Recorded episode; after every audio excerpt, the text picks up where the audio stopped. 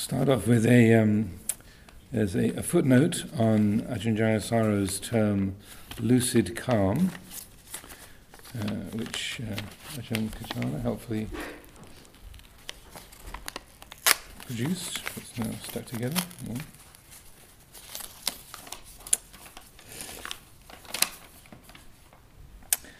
Uh, this is Ajahn Jayasaro's note. Um, the usual translation of the Thai word sangop is peace, and this is correct in most contexts.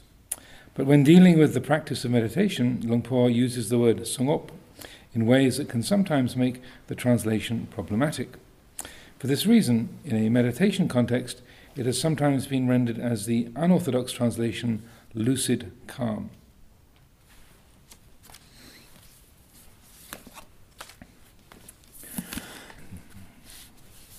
So, uh, carrying on with this section on ways and means, and this is a subsection called calm and insight. And here is um, a sub subsection called thinking and examination. The common Thai word pijarana can mean consider, reflect upon, contemplate, examine, or investigate and is found extensively in the teaching of the Thai forest masters. On some occasions, Luang Por equated Pijarana with Dhammavicaya, the quote, investigation of Dhamma, unquote, that arises in dependence on mindfulness and constitutes the second of the seven enlightenment factors, the Bojjhanga. All Buddhists are encouraged to reflect on, or pijarana, the truths of old age, sickness, death, the inevitability of separation from all that is loved, and the law of karma. By doing so again and again, these truths sink into the mind and become elements of the right view, uh, capital R, capital V, that must underlie effective meditation practice. Pijarana is also used in the context of discursive meditation practices to mean the examination of a theme of Dhamma in a coherent and disciplined manner. Whereas the nature and role of pijarana in discursive meditations is straightforward, meditators can often doubt the part it plays in developing insight into the three characteristics which constitutes the culmination of Buddhist meditation practices. What degree of intentionality was Luang Por advocating when he instructed his disciples to pijarana, the three characteristics? How could meditators be sure that they were not merely thinking about the three characteristics rather than developing insight into them. And then Luang Por speaks here. It's a little bit hard to appreciate this because of its similarity to mental proliferation. And when thoughts arise, you may assume that your mind is no longer calm.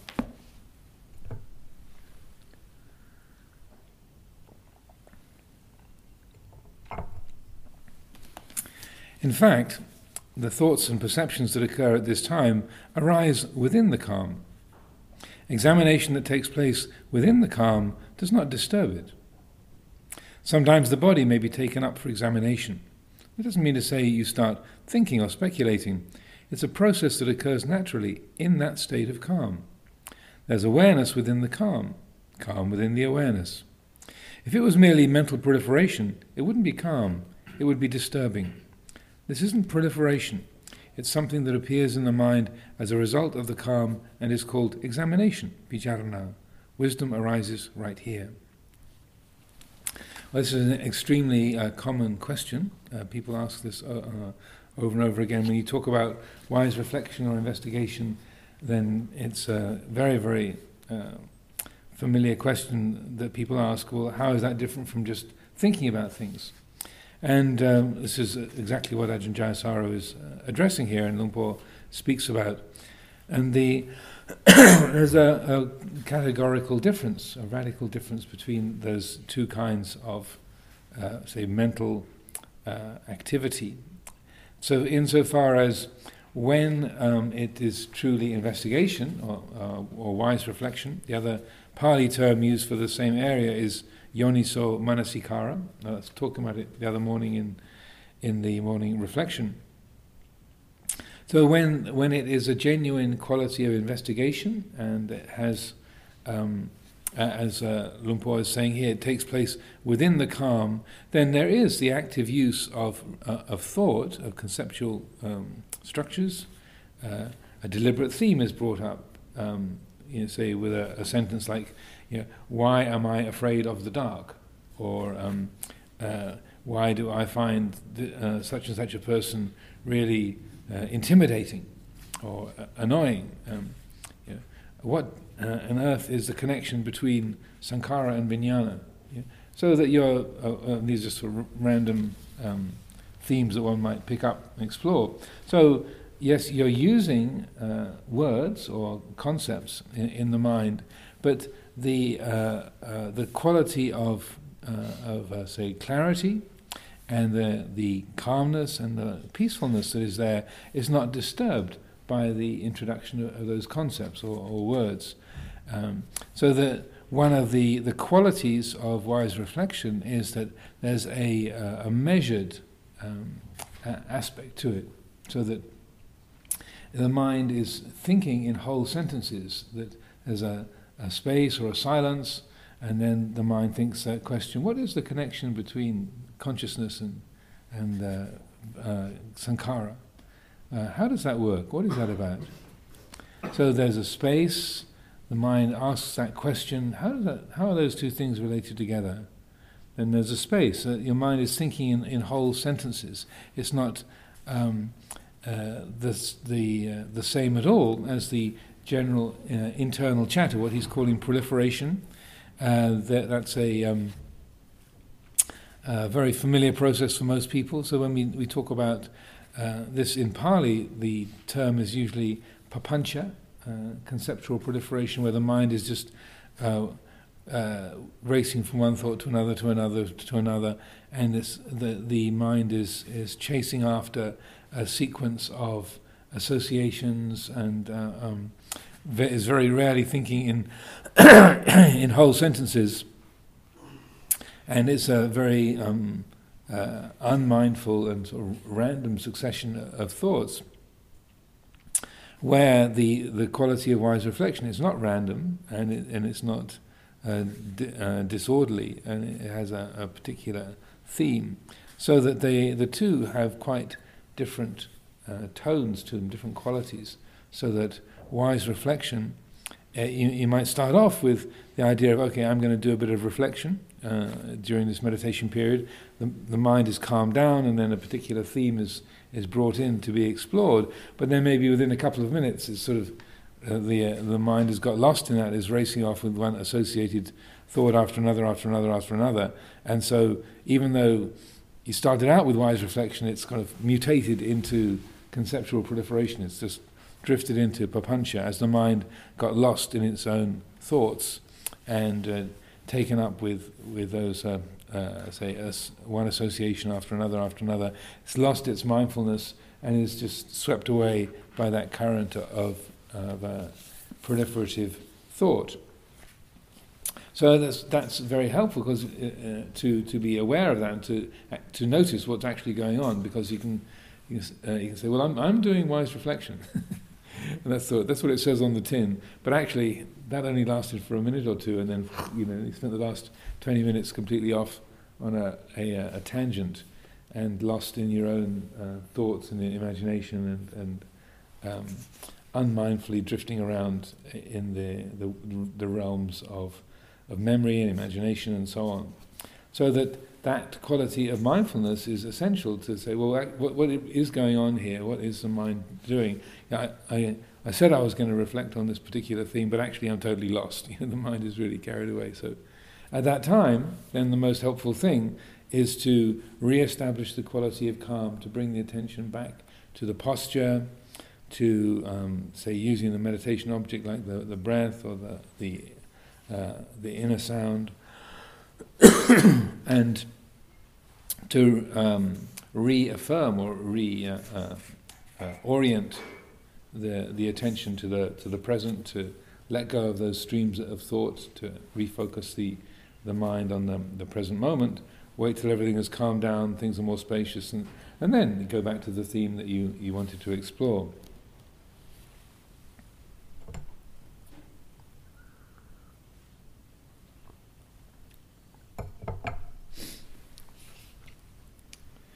Luang clarified this point in conversation with a visiting group of American Dhamma teachers. He said that ordinary thinking could be distinguished by the fact that, although it might remain focused on a topic, it was coarse and lacking in penetration. When the mind became calm, the examination, vijarana, arose naturally as a kind of awareness that, while possessing some of the characteristics of thinking, was of a different order. Wise reflection on the three characteristics could be distinguished by the fact that it remained uncorrupted by mental proliferation, was always wholesome, and caused defilements to fade from the mind. Mere thinking, on the other hand, becomes absorbed by defilements and contributes to their increase. The examination that Luang Por was advocating was distinguished by the letting go of attachments. Luang Por is speaking here. Ordinary thinking has already been filtered out. If you don't know the examination for what it is, it'll turn into conceptual thought. If you do know, it'll turn into wisdom. That is, it will look on everything that arises as impermanent, unsatisfactory, and not self. Also, the, the more that you, you, you practice and the, the, more familiar you get with these different aspects of, uh, of mind and, and mental, mental work or mental activity, then it becomes, uh, becomes very familiar. So it's almost like you, you kind of recognize the tone. So a piece of, you might like hearing a piece of music, you might eh, hear a piece of music and think, oh, that sounds like Bach or that sounds like pop music. you know, so you you don't have to hear much before you, you recognise oh that's that's a piece of classical music or that's just uh, pop music, and so that your uh, the your your your perception or your attunement of the mind to that mental realm becomes more developed, so that you uh, you more and more easily recognise uh, what's going on, and so that if the mind is drifting into just random conceptual thought, then you think, oh, well, it started out as Bach and it's drifted into pop music. Okay, so that's the, that's the sign that um, the, the mind has got, has got lost. And that uh, particularly uh, there's, with, with respect to uh, reflective thought, to investigation, um, there's a, a, an evenness or a measured quality, there's a spaciousness to it. So if you are, as you said, you might be following a particular theme, um, um, but it, it doesn't. Necess- but there's, there's there's not just like one idea chasing after another.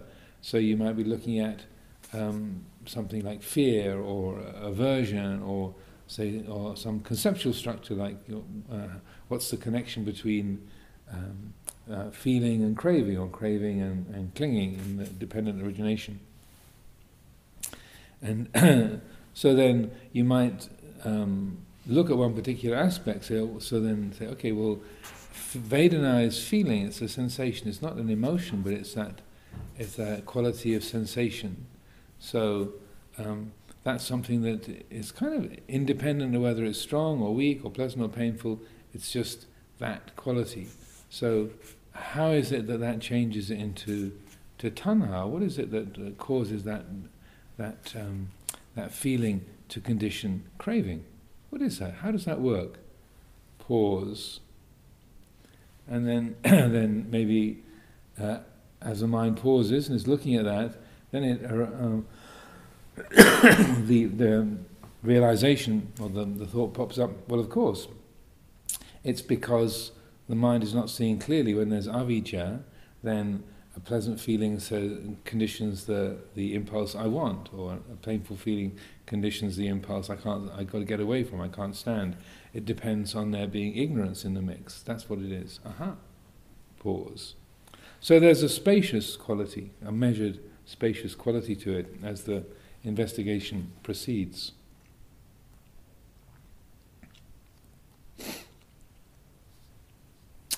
This wisdom, or wise reflection, he said, would gradually mature into vipassana. In contrast to much contemporary use of the term, Luang Por tended to use vipassana to refer to the insight that arises from wise reflection rather than the reflection itself. Vipassana was not, he said, something contrived, not something you did. Vipassana was uh, the discernment of the three characteristics that arose naturally in the mind when all the necessary causes and conditions for it had been cultivated. The intensity of this clear seeing could vary from a weak insight to a comprehensive vision of the way things are. So this is a, a, a significant point. Um, though we tend to use the word vipassana as a sort of meditation method, and uh, you know, so like people um, will very happily, very regularly talk about. Oh, I was on a vipassana retreat. I, I went to this vipassana center, and it, so it's a almost like a brand name. It's like that's the the, the type of meditation. That's a particular mode of practice, or it's a particular um, center that does does this sort of meditation, and so that it's really using the word vipassana to describe a, a method.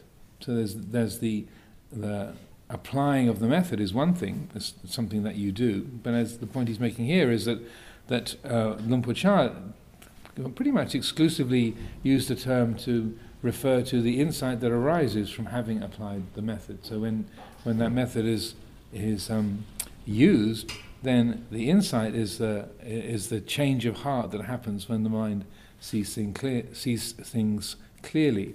So uh, the, the word is, is often um, used very interchangeably, but I also recognize that's a, a, very different thing. So that the vipassana as a method is one thing, and the vipassana, which is a, a real change of heart, is another. So that you can be sitting in meditation or doing your sitting or walking and actively using those reflections on anicca, dukkha, anatta. So you're doing the method, but actually not experiencing any insight at all. There's no, there's no real change of heart. There's no sort of, oh, yeah, of course it's not self. How could it be self? Uh, how could it be something that is me and mine? Aha. That there's no aha. There's a, there can be a sort of diligent application of it's anicca, it's anicca, it's anicca. Oh, this is not self. All, you know, all these thoughts are not self. These feelings are not self.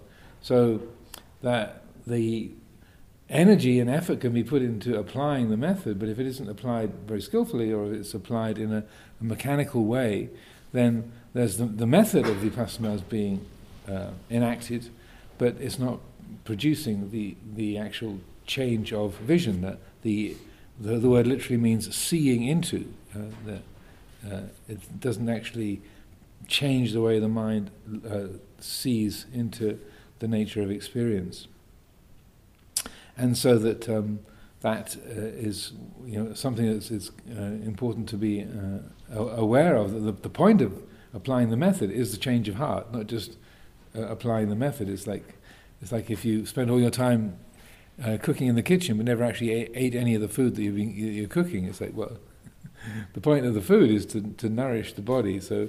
Uh, applying the method is is like cooking the food, and then the insight that arises from it is actually eating the food and being nourished by it. So that it's the, the change of vision, the change of, of view, the change of heart that occurs through that clearly seeing, oh, this is uns- things are uncertain. This can't, this can't permanently satisfy. Oh, oh, this, uh, this couldn't be a self or belong to a self. Oh, so it's really that. Oh, that's the the point of the whole thing, and that's that, and so, as Ajahn Jayasaro is saying here, that's what uh, Luang Por Chah would use the, the term vipassana to refer to, that, uh, the change of heart rather than the methodology.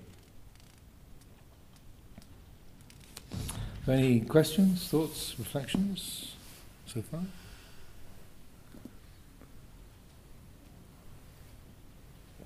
Yes. Um, kind of, yeah, relates to the point of the difficulty is if I reflect a lot, then the mind tends to get very energized and um, can actually just like really start to get into the thinking thinking process and can maybe pick up creative ideas and just just gets really into thinking a, a, lot. So it becomes more and more just the main the main thing. It can be kind of wholesome thoughts on a on a particular topic, but then like uh, find it difficult to sleep, and particularly it happens on on retreats and it's kind of difficult to get past. I just wonder is the the way to do it to reflect on the drawbacks of, of thinking or or to just uh, well, it, it, it's going to vary from one person, one person to another. Um, part of the, um, uh, I mean, the, the, the role of mindfulness in, in that is knowing that that is a uh, is a trait, or seeing that that's what happens regularly. So to to mindfully cater for that and to to recognize, okay, well, uh, this is what tends to happen. So um, then along the way with uh, doing that kind of investigation or seeing that there's that energizing quality, then to just stop and just um, for certain periods of time to just bring the attention into the body, to relax the, the, the body, to, to bring a lot of calmness and the quality of ease, let the whole sort of energy of the system settle down and, uh, and be more um, uh, say, tranquil, uh, and then um, make a particular effort to, to, to do that and to give time for that, and then see what the result of that is. So that if that, because often the, when the, the, the attention is going into the mental world, then there's a the body is also contributing to the the uh, the, the mind state. So it can often be that there's uh, the way the body is being held, there's a lot of tension or, or um, a lot of energy moving around in the body, and so that can be fueling the, the level of mental activity. And even though it might be very bright or very coherent and, and useful, then uh, it's like this, you know, you're, you're running on uh, sort of high octane fuel here. So just uh, to to reduce the, the, the, the flow of fuel and to just let the system calm down and see what the effect of that is. Also, if you if you feel like you've got the um, oh, there's some you know, really interesting uh, thoughts and insights to to reflect upon, get a notebook, write them down, close the book, and put it away. so don't think that you've got to, to sort of keep following every every uh, every thought or every every insight up um, then and there, but just jot jot a few things down and say, okay, that's, that can be looked at later. Just write a few points down, close the book, put it away, and then you know relax. Before I try to write everything down, it gets to it's too much. yeah, just a, a, few, a few, uh, a few headings. Otherwise, it can be a, a long nights. oh look, it's the my alarm's just gone off. Still, you know, pen in hand. Yeah. Yes. Yeah. Um, I um, things. Um, first, you mentioned before about bringing up um, thoughts or um, ideas, fear, and um, and so I've been working with that, but I've also experienced times where I've tried to bring situations into mind and it's, it's felt very, very calm. It's like, oh, this doesn't feel like it's working. There's nothing actually happening. I'm just, and I, I, I'm wondering if it is sort of related, related to this and, and that it's been very calm and there's just been kind of no reaction. I just haven't got to the answers stage yet. Um, but does that mean that when you are working with asking questions or trying to bring up, um, look, explore, say, craving, aversion, um, that it should always be in the calm situation, or is it worth still exploring, bringing up those um, emotions and um, letting them rise and subside? Well, the, the um, the um, the framework of calm can be can be there, and then you, you, can bring up the the emotion or the memory or the the idea of the thing that's irritating or frightening or whatever within that, and so that the uh, the one doesn't exclude the other, and so that uh, the uh, often I'll, I'll, talk about that investigation of, of emotion. Um, it's it's it's usually uh, more effectively done in sitting meditation rather than in walking because if you're walking, it tends to you get sort of stirred up, and then more in, it's it's more difficult to not get involved in all the story. So um, the very framework of sitting still with the eyes closed, the body relaxed, and then establishing a quality of calm to begin with. It's like okay, you've You've you, you've uh, cleared out all the, the rubbish in the room. The furniture's all where it ought to be. The place has been hoovered. it's all sort of clean and tidy. Okay, now you've got a clear space. Okay, now you can you can bring in that troublesome. Now you're ready to invite the troublesome neighbour in, or the, you, know, you can you can bring that that particular thing into that space. So that um, bringing up that um, uh, the, that thing that um, makes you anxious, or that uh, or that uh, a memory of a particular uh, encounter that was that was very difficult or challenging, or, or something that you're very uh, obsessed with, whatever the, the, emotion might be, so that you're you you put a certain amount of time into creating the the mental space, and then that uh, establishes a context, so that when if you bring up that a memory or that thought, or bring that person's face to mind, the one that you're you know, irritated by or uh, worried about, and so on, then um, that um, would uh, customarily would trigger an, an, emotion. If what you're saying is that when you bring that to mind, that, that, that, there's not an emotional reaction, then okay, we'll sort of make the imagine, make the memory stronger. You know, tell a bit more of the story, um, and to, to, in a sense, deliberately bring the uh, attention closer into the a particular detail or what or what's the cause of it being upsetting or exciting or frightening or whatever, so that you're. It's not just enough to think of a person's name, but you have to sort of oh, uh, it was that uh, that Saturday in 2001, that that that, that dreadful day, yeah, and uh, thinking of the place or the time, or the, you know, adding a bit more of the story, and then uh, deliberately triggering the the, uh, the the emotional reaction to the extent possible. Um, so, uh, uh uh, as I often say, it's good to experiment and to to see um, to see how to how to direct things in order to, to bring about that kind of mixture. But the, uh, the ideal is having that framework of, of, calmness or clarity and then letting the emotional um, reaction sort of take place within that, and then particularly to notice the physical sensations that go with that. That. That's that's the point of it is to not to get lost in the story, but to having triggered that emotion, then to to be able to bring attention to the, the feelings of heat or or, stre- or tightness or uh, heaviness or whatever it might be that, that goes with that emotional state. Mm. Yesterday you were mentioning about um, sort of sort of bringing the non-self into it as well, sort of my um, fear, my anger, whatever mm-hmm. it. Um, what about when you um, um, are maybe not quite skilled enough and you go, well, yes, it is my well, the, the, uh, that's the.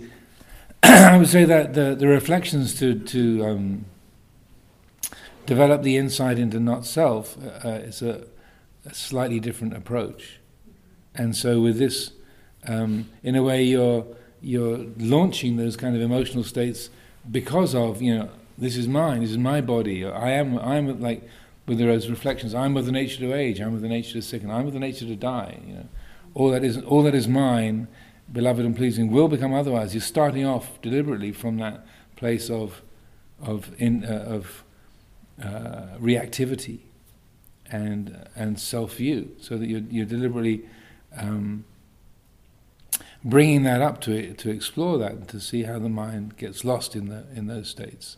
So it's a bit more of a of a say of a, a refined level or a bit of a different approach to then be um, consciously using that reflections about not self to get a, uh, a more um, um, refined or or um, uh, clearer picture. Because what you you for this uh, investigation of emotion, you're looking at the areas where you do get stuck, where there is a me who's got this problem or this thing or this obsession or whatever, that so that you're deliberately starting with, with that, so that more of the, um, the where you know your mind gets lost very easily, and so that the uh, the reflections are, are not self. We're using those kind of questions like, like you know, who who owns this this feeling, or who is uh, who does this mind belong to, or uh, what is it that's aware of this? Those kind of it's a, a, bit more of a refined level. That's after recognizing that, um, yeah, this body's going to die, but it doesn't have an owner. That, do you see what I mean? Yeah. So it's like a that's a, a different level of of um, of non-attachment, but you're you're using this conscious investigation of emotion to look at the areas where you know you, that the mind gets lost. That it really is um, stuck in a particular uh, area. Okay.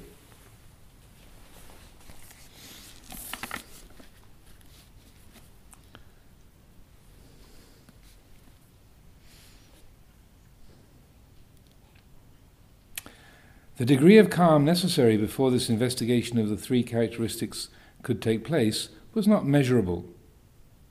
When Luang Por was asked how much calm is needed, he replied, as much as is necessary.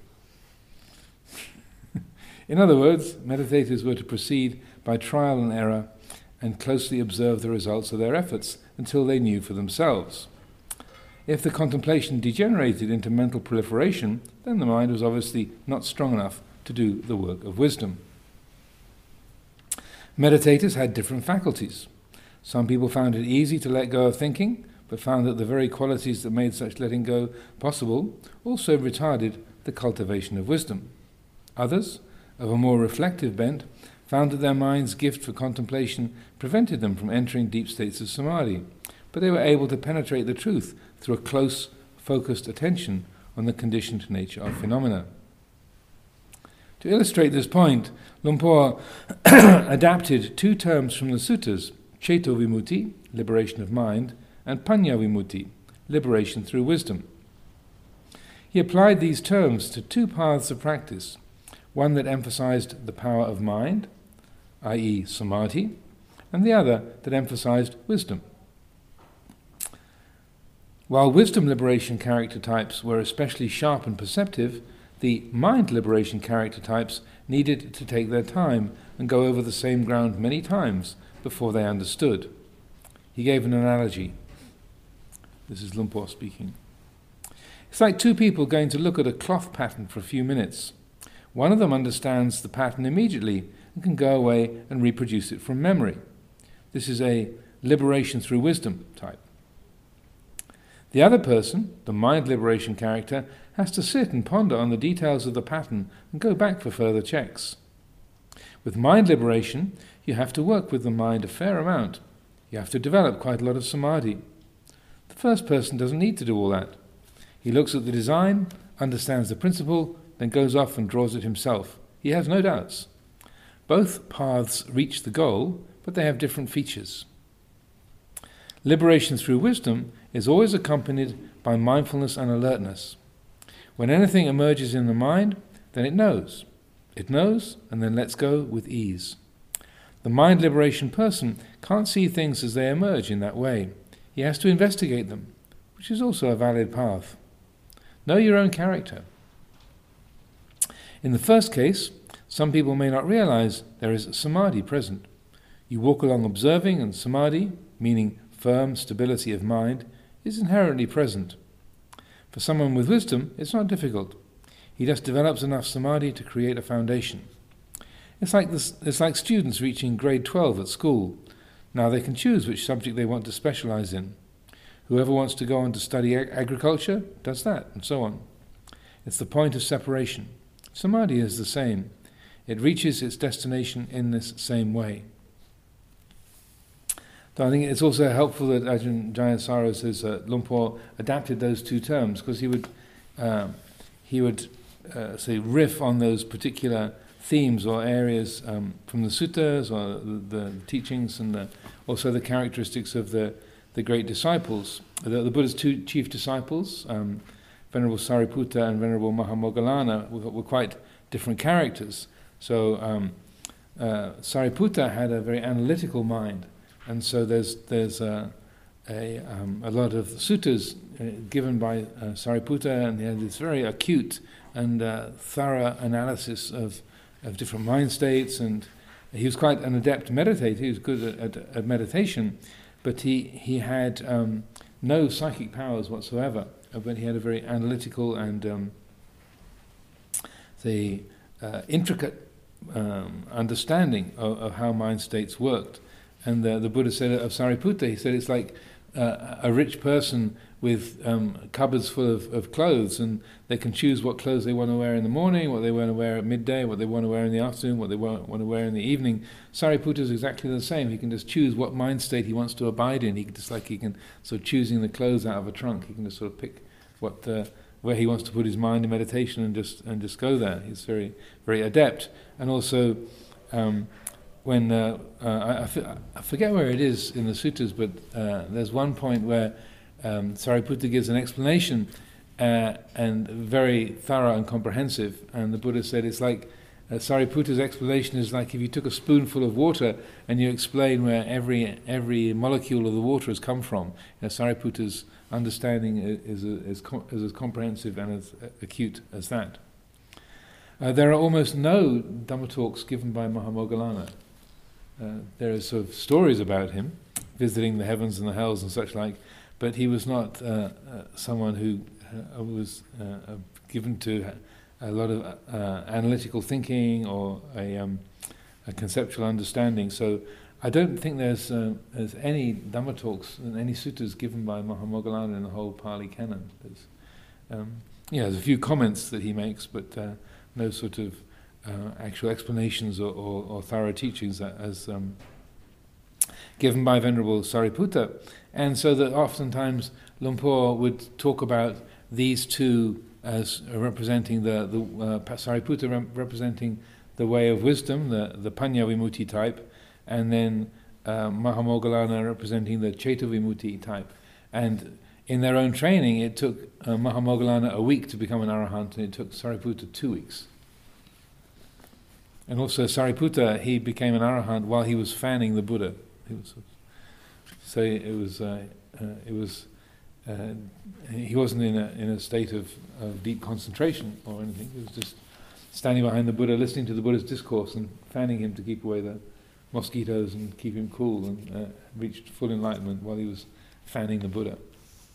So those two are the kind of character types so that um, uh, many Westerners are conditioning is towards the Panya Vimutti, but have uh, learning to, to read and write at an early age and going to um, uh, through a, the school system, even if you think you weren't very good at, at, at school, you didn't pass your you know, exams very well or didn't pass them at all, that still having to go to school uh, every day, spending so many hours learning to read and write and putting your mind onto all sorts of different subjects from the age of about three or four all the way up to when you're 16 or 17.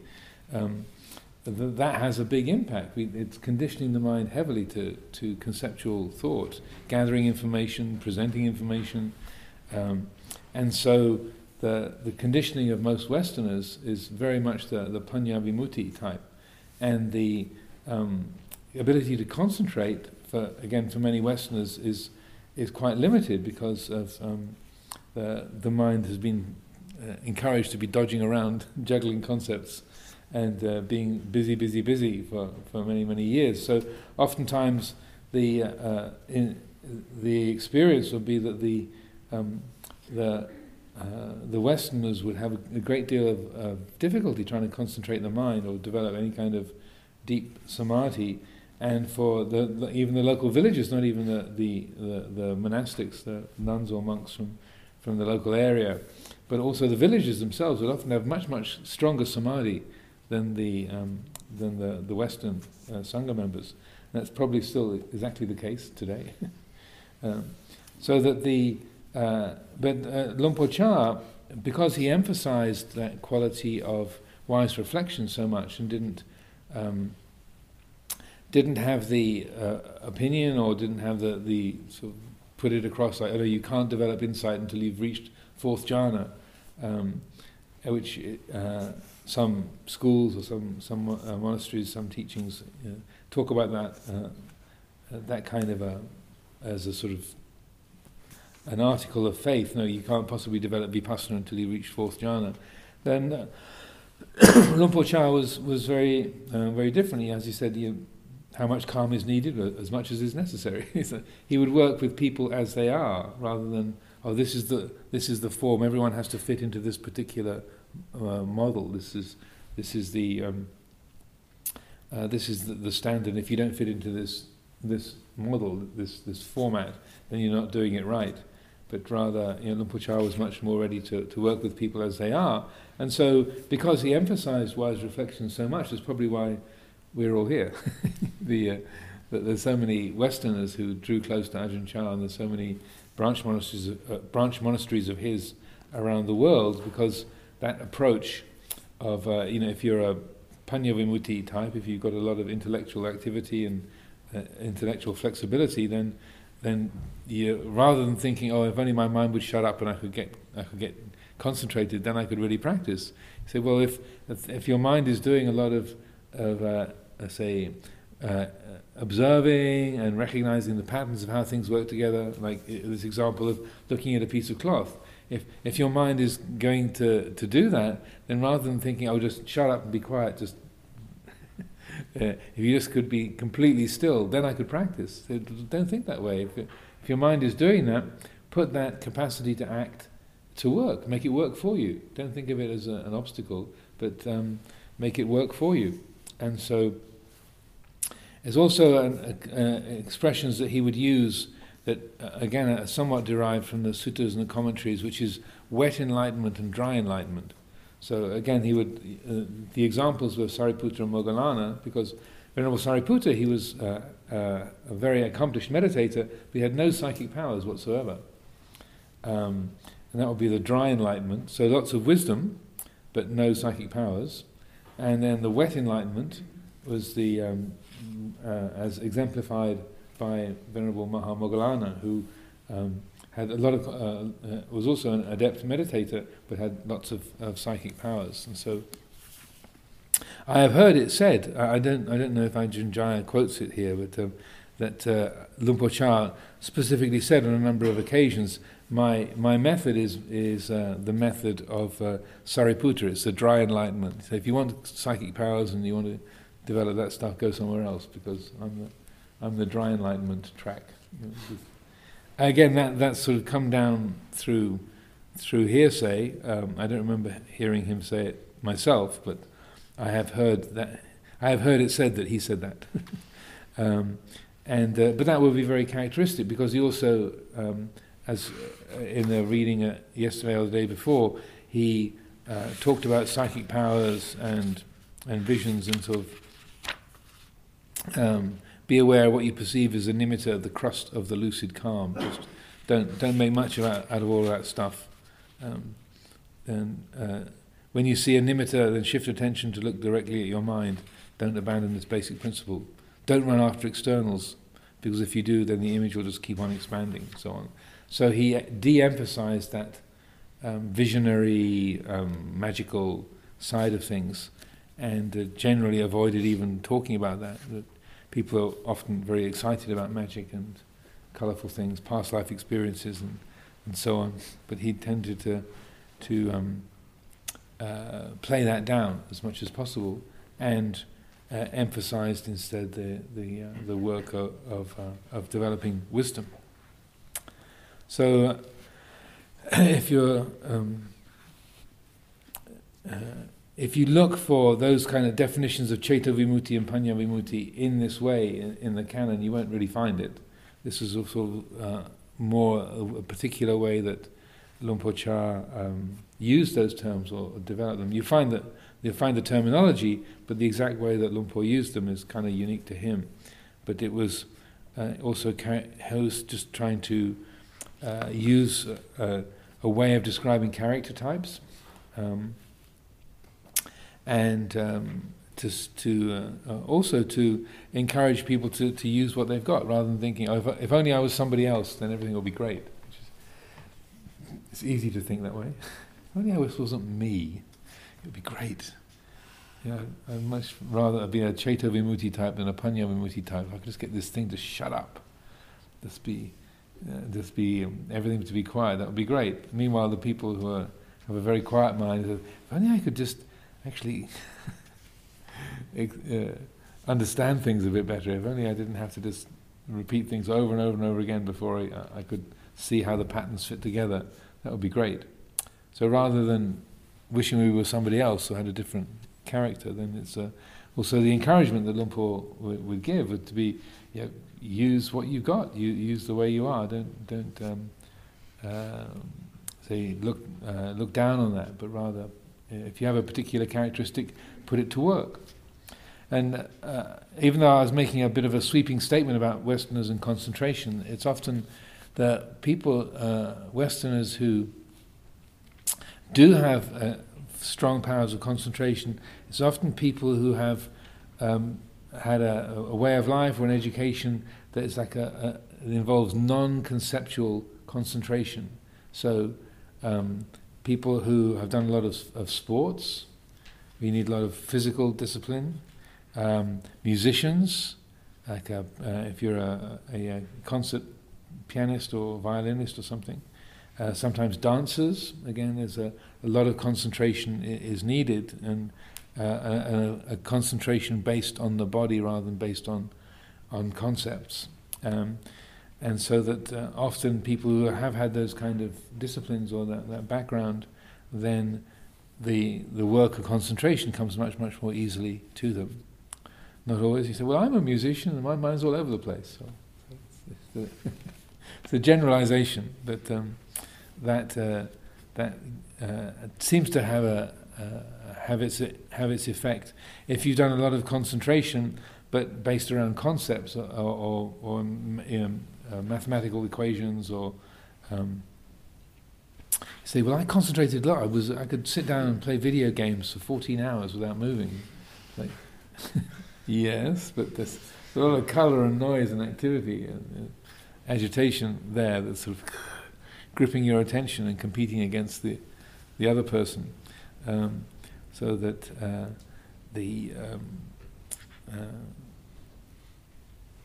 the encouragement really is to to um, uh, not think of an active mind or the the the mind's uh, ability to recognize patterns or to be imaginative, to not think of that as necessarily an obstruction or an, a, a, a um, defilement, but rather something that uh, can be supportive of, of the of the practice. And if it's if there's a basis of of calm, if there's a, the mind is able to concentrate to a, a certain degree, then um, the the uh, the acuity or the, the sharpness of the the wisdom faculty can be of a, um, a tremendous benefit.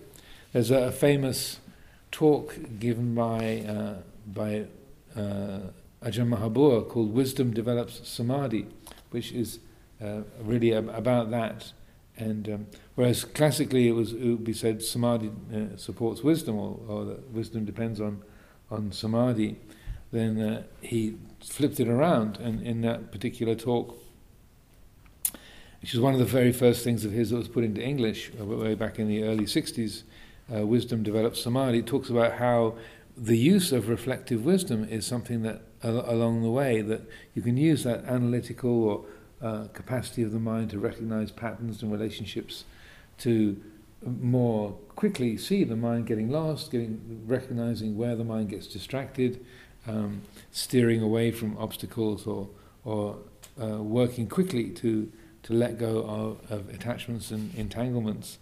And um, so it's one of those uh, great classics of the forest tradition. Uh, and uh, I, uh, I think even Thomas Merton, the Christian monk, referred it to it as a, a spiritual masterpiece. It was print, originally the, the original English was was published in about 1963, 64. Wisdom develops samadhi. Are there any other questions, reflections? Yes.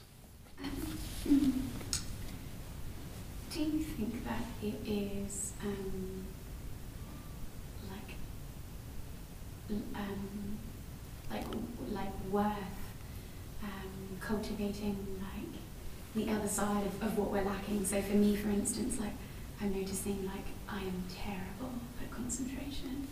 Um, I have a really like inquisitive mind, and I'd rather just sit with the experience and, and notice what arises through there. As soon as I um, focus with concentration, then just it, it just I, I find it really difficult. But I've been finding or, or thinking like um, that that was that was important to develop that samadhi. Mm-hmm. Do you do you think it's it's better to just because I feel like there's a kind of a fight in me. um, and um, yeah, and so yeah, that's one question. Well, maybe just do that one first, shall we? Yeah. Um, well, it's I would, rather than a fight. I would say use the language of a balancing act. Mm. It's a balancing act because um, you can recognize your own disposition, your own character. But if you always play to your strong suit, you know, you always just choose what's easiest for you, then um, you don't develop skills in the area where you're uh, where you, you are weak, and that, and a bit of skill, a bit of of um, strength there would would indeed be very helpful, so that um, if you always uh, take the, tra- the the the tack that is simplest and and so most convenient or or, or is uh, unchallenging, then it, it, uh, you can develop weaknesses that way.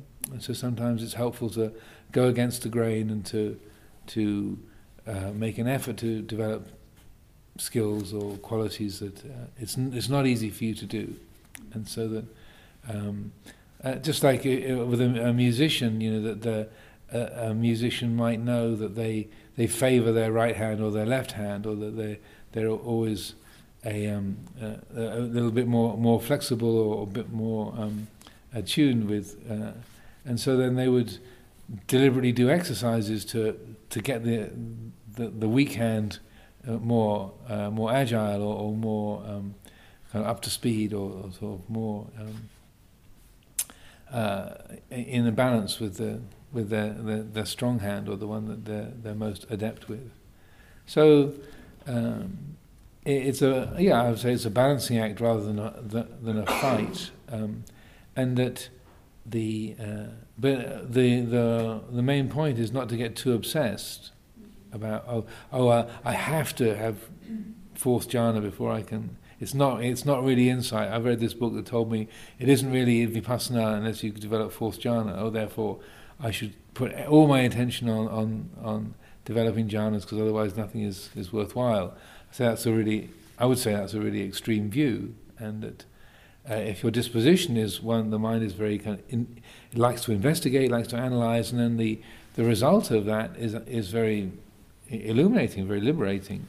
Then don't ignore that. You know, make it work for you, but put some effort into developing concentration and seeing well what are the things that that help the mind to be more concentrated. What what can I do to to strengthen that you know the the, the weak hand and so on, and. Uh, just to see it in that light. And um, uh, the um, um, the important thing then is just is also to see the results of the effort that you make. So even if you realize, okay, well, I've really been working at this quite hard, trying to get more concentration, and it's like maybe it's a little bit better, rather than think, oh, it's totally used it's a, or a waste of time. I shouldn't be bothered. Say, well, okay, well, it's a, a little bit better. There's there's some there's some value in that. Yeah, no. Um, to be working with the actual results of what you do rather than the idea ideas about it. Oh, I, it's only worthwhile uh, doing if I'm going to get really good at it. I want I don't want to be wasting my time. Or it's it's uh, if you come at a meditation practice from a theoretical position of what I should be doing or what the book says I should do, I should get, then you're always a bit disconnected from the practice. And so, uh, one of the, the great values of Luang Por Chah's approach is that, well, you, you, know, you try things out, you see for yourself. Is it working? Is it not working? Uh, you figure out what the obstacles are. You figure out what the benefits are by watching it, how it works for yourself, rather than coming from a, a theory you're coming from the, the practical experience of it. And that uh, your, your um, working with your mind, you know, in, you know your character, and so on, rather than starting off with an idea of how it should be, or, or you know, the book said, or, or, in this Dhamma talk I heard. Um, so that uh, I feel is is important to, to, kind of trust your own experience, and um, because sometimes we can um, uh, we can have an idea, oh, I should be like this, or should be like, oh, if I if I get concentration, then it will mean this, this, and this, and um, you know you can uh, be really disconnected from from uh, what you're actually experiencing. So, for example, uh, many years ago, I was living in a in a, a monastery, and um, it was a small place, and uh, there was a uh, there was a uh, a few people uh, came to visit and, and, were asking questions about about meditation, concentration, and um, the the junior monk made this comment. Um, well, you know, I don't know anything at all about jhana. Um, but uh, you know, I'm, I'm, you know, my uh, my uh, my experience of meditation is, is not very strong. I'm, I'm, a, I'm a I'm a junior monk. I don't know anything about jhana, but um, you know, in the books it says like it says it's like this, and then the senior monk turned to him and says, "What are you talking about?" You couldn't possibly sit as still as you do if you didn't have at least first or second jhana. Yeah, that'd be ridiculous. And the the the, the junior monk went, "Oh." really? Because he kind of had that label of I, am no good at concentration. Um, but from the from the outside, and then the, the, senior monk said, "Well, look, you know, so um, you know, you say you, you haven't got any experience of, of jhana or concentration, but you know that." Uh, and he kind of walked him through the meditation practice. You know, do you experience? Uh, uh, okay, you, you can feel the mind being distracted, but do you know that you're distracted? Well, yeah. Duh. it's like, that uh, okay, things are coming up, but uh, but you're not hanging on to them. You're aware that the mind is is is getting caught up by particular objects or is atten- is noticing particular objects, but you're fully aware, moment by moment, that the, that's what the mind is doing. And so kind of the, there was it was an interesting conversation. You know, the senior monks walked him through it, and, and he realised, oh, oh right, you know, mm. you know, I'm doing a lot better than I thought I was. You know it was it was quite sweet, really. And, uh, I am a swan, you know. But you know, you, so you get you, we tell ourselves these stories. I'm no good at this, or uh, I'm I'm hopeless at that, or I'm really this is my this is my uh, this is something I'm really good at. And we just believe those stories as a matter of course. And so that encouragement of uh, of Luang Por Chah is like, well, what's actually happening here? You, you tell yourself that, but uh, what what's what's really going on? Well, like the story I was telling a, uh, uh, a few days ago about uh, the young Ajahn Sumedho going to to Luang Por Chah and saying, "Yeah, my mind is so filled with defilements. I'm so angry and jealous and restless, and you know I should leave Wat Pong because I'm polluting the atmosphere here. You know, I'm just I'm of dragging the whole place down with my poisonous emotions and thoughts." And and and Luang Por said, "You know, Sumedho, if you were if you were as horrible as you as you think you are, you wouldn't want to come anywhere near a monastery, let alone be a Buddhist monk. You know, you if you were really as evil and as horrible as, as you think you are, that uh, you you know you would run away from from a Buddhist monk rather than want to actually be one. You know. Uh, and uh, again, pointing to this story of like, I'm useless, my mind is filled with defilements, I'm so angry, I'm so restless, and completely ignoring all of his good qualities. He said, Yes, Sumedho, you're a good person. You love goodness, don't you? Said, yes. Right? don't, don't, don't ignore that.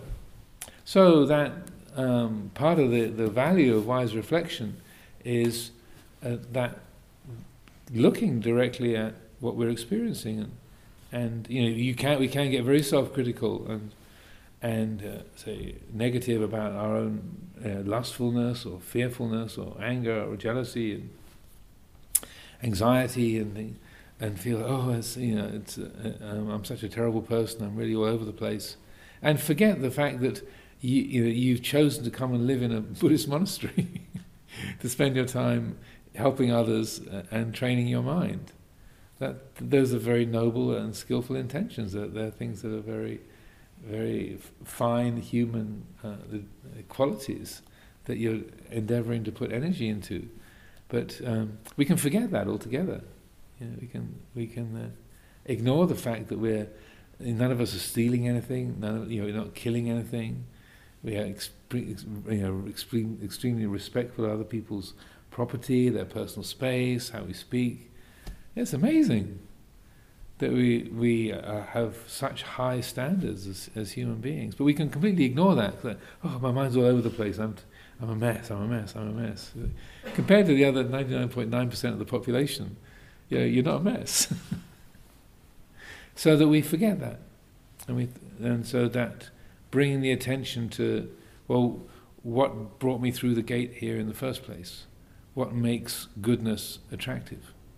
Why, why is peace attractive? Why, why is peace interesting? Why is uh, the, a fewness of needs or a, a, um, a mind free of, of, uh, of craving? Why, why is that attractive? Why is that interesting? And to look at that, to, to, to really ex- use that quality of reflection to, to look at our own motivation and to not just believe those stories we tell ourselves all the time. Okay? And amazingly, the hour has gone by once again, so I'll, I'll leave it there for today.